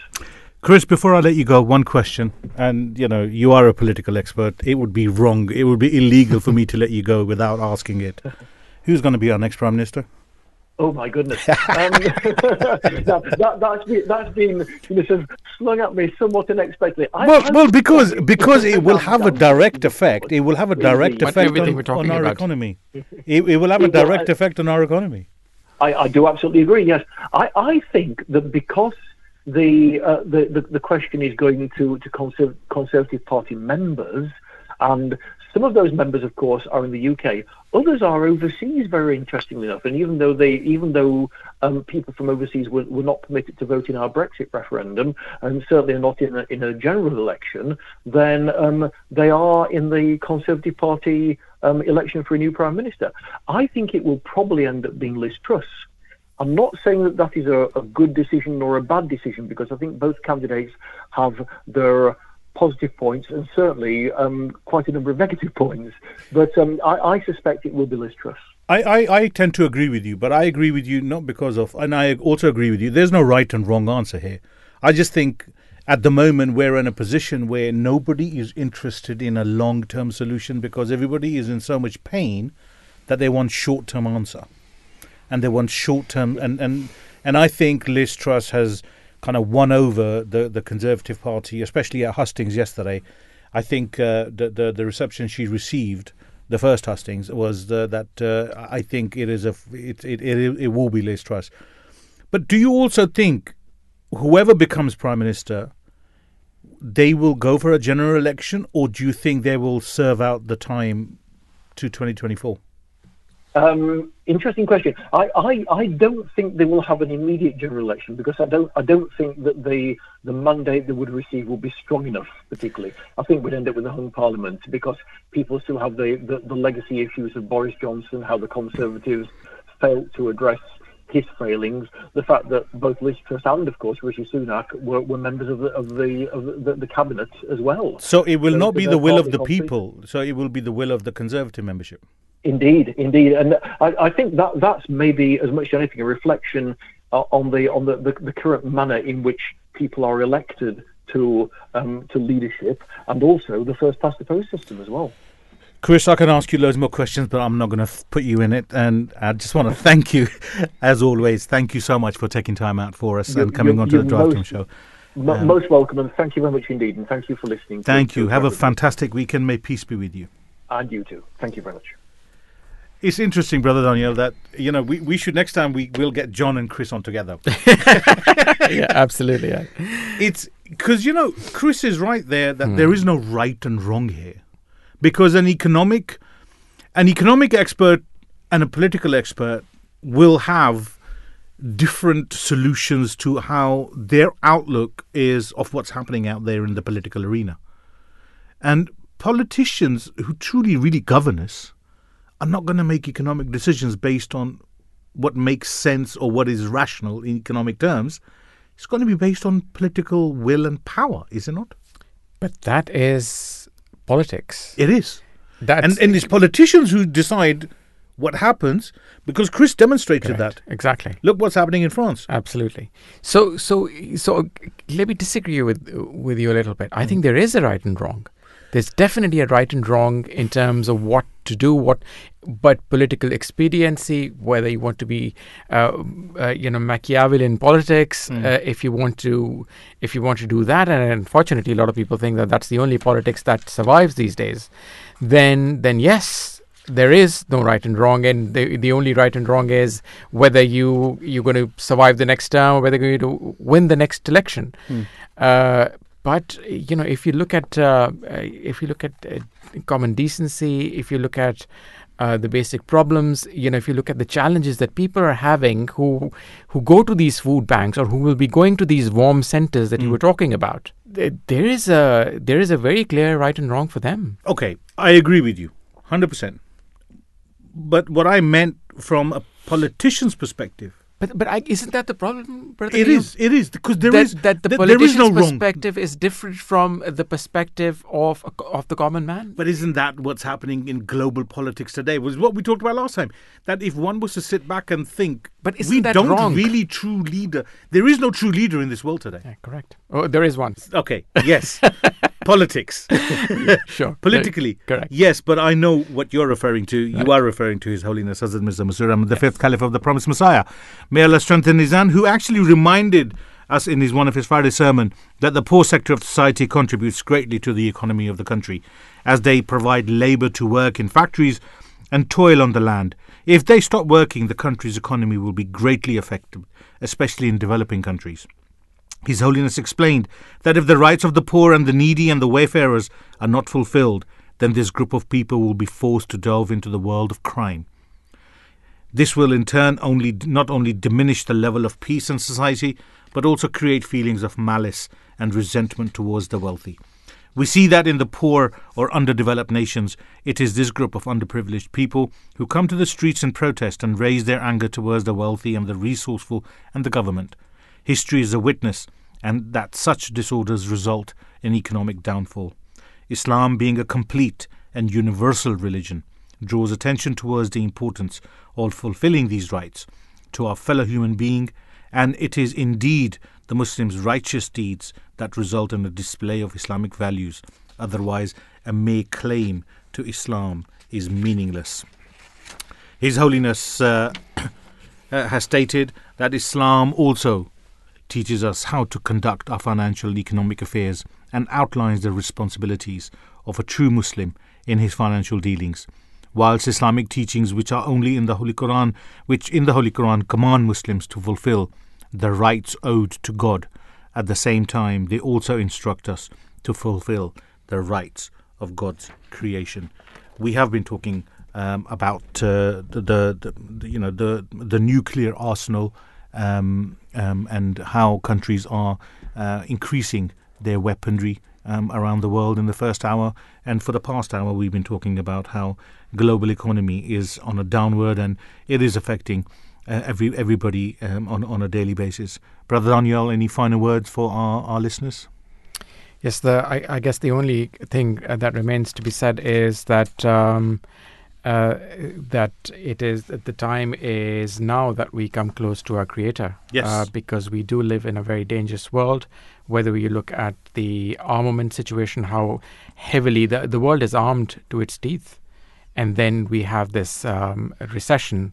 Um, whether technical or not, or the upcoming recession. So, yes, um, I think it, it's time to, to get close to our Creator.